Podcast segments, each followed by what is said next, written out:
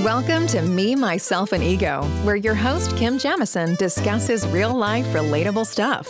Join Kim as she takes you on a transformational journey of self discovery, helping you become aware of the bullshit you tell yourself. Are your stories and beliefs holding you back, stopping you from achieving all that you desire? Want less stress and more abundance, less anxiety and more peace? Then you will love this honest, tangible approach to taking control of your life. Here's your host, Kim Jamieson. Welcome to Me, Myself, and Ego. I am Kim Jamieson, and today I want to open the conversation around self worth and self love. More specifically, identifying patterns that aren't serving you in the way of self worth and or self love. Identifying things in your life that may or may not be working for you, things you are doing, thinking, feeling, and how they're creating all or some of your struggles and stresses. Perhaps you're struggling in one or many areas of your life. Either way, in order to be able to make change, grow, be happier, less stressed, and less depressed, you first need to identify what is causing these struggles.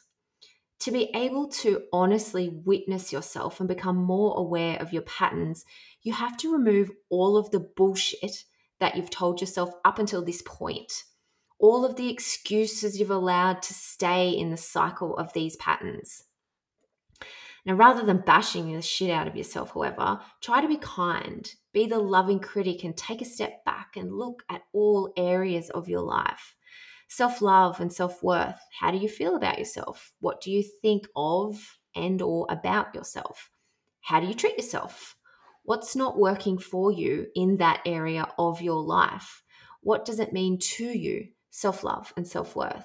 Parenting, if you're a parent, how do you feel about yourself as a parent? What's not working for you in that area of your life? What excuses are you making?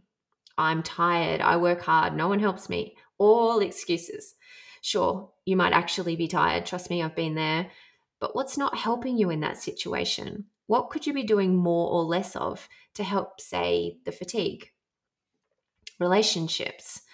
How do you feel about yourself when it comes to relationships? What's not working for you in that area of your life? What have you done time and time again, each time expecting a different result, only to be left totally surprised when the outcome is inevitably the same again?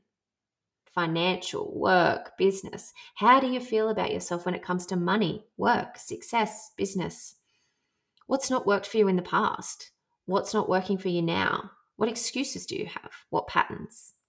Health, fitness, well being. How do you feel about yourself when it comes to health, fitness, well being?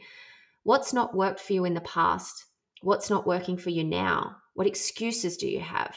Who are you allowing to influence these things? Now, I said I'd be raw and honest in this podcast. So I'm going to give you a bit of an insight into some of the things that I identified in my life and in myself that were not working for me, were not serving me or what's most important to me things that didn't align, no matter how much I tried to ignore them, fight them, hide them, or suppress them, no matter how consciously or unconsciously aware or unaware I was of them, they simply were not working.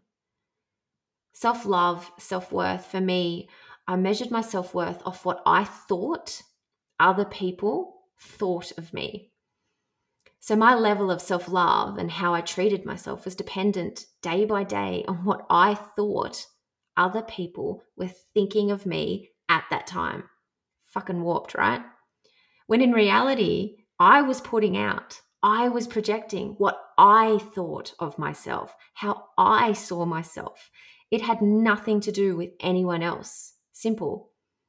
I thought I wasn't enough.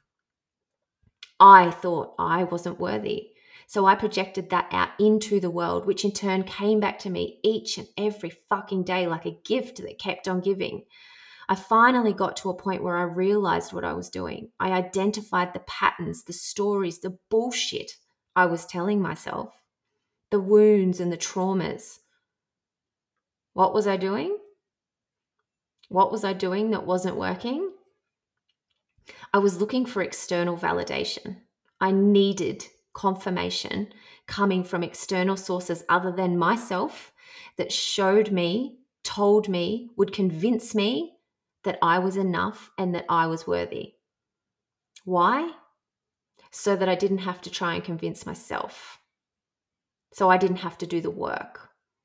The problem with that, it's very short lived. You might get that external validation, but the conviction doesn't last long. Then you start needing it again, start searching for it, then doing whatever it takes to get it. Then, like many things in life, you might actually get it, but it won't be in the exact form you thought you wanted or needed it. And around and around it goes. So, what did I do? One by one, I took a step back and I witnessed myself. I watched and I listened to what I was doing, thinking and feeling without blame, without shame, without guilt. One by one, I debunked all of the bullshit I told myself the fucked up stories, the blame, the shame, the guilt. I gave myself a gift, the gift I give everybody else compassion and love to heal. When I noticed I was seeking validation, I would sit in that moment and I would ask myself, why am I doing this? Again, from that place of love and compassion, never in guilt, shame, or blame. What am I hoping to achieve by putting this out there? What don't I have in this moment that I am ex- that I am seeking externally? After a while, and no, it doesn't happen overnight, so I'm not going to lie, I stopped projecting. I stopped looking and I stopped needing other people to tell me, to show me that I was worthy, that I was enough, because I finally realized that all that mattered was that I believed, I knew, I understood that I was enough, that I was worthy, which meant the way I then treated, or AKA loved myself, the way I treated myself changed. I respected myself. I loved, honored, and trusted myself. I let go of anything that was no longer serving me. I saw myself more as a human who breathes and bleeds and doesn't need to be perfect, and less of a separate being surviving only off of other people's perceptions of me, surviving off their drip feeds. I understood that life would happen, but I trusted myself to be able to handle it.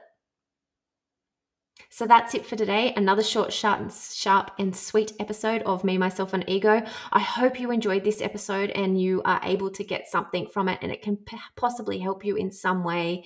If you think that someone else might benefit from tuning in, don't forget to take a minute after the end of this episode to like, share, review, subscribe, spread love, all those things.